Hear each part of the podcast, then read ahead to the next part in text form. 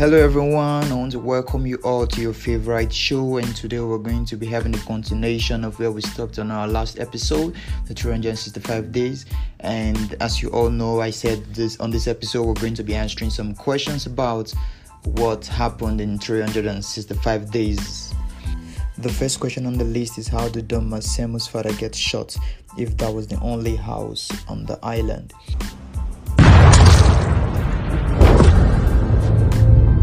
While watching the movie, I discovered that through the binoculars and the first scene, you can actually see some boats moving and you can actually see extra lands.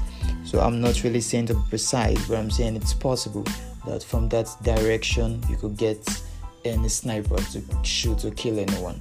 So the next question is if Laura fell or threw herself off the boat. Don't touch me! What are you doing? Ah! Now, if you could watch it, it was vivid enough for you to see while she was struggling with Massimo, she fell into the water. Okay, the next question on the list. I really can't believe someone is asking who was actually driving the yacht during Massimo and Laura's 24 hours open air sex section.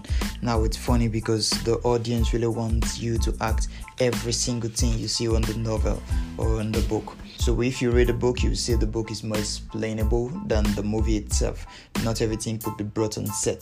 Just like um, the Marvel movie, like the DC comic and the MCU comic books, you don't expect Marvel and DC to act every single thing on the comic book. So that is going to bring us to a conclusion of today's episode. And the next episode, we're going to be acting on a character from the MCU. I want to say a big thank you to all my audience listening to me from several platforms. Don't forget to follow us on Instagram, Apple Podcasts, and Spotify. Thank you so much, and God bless you.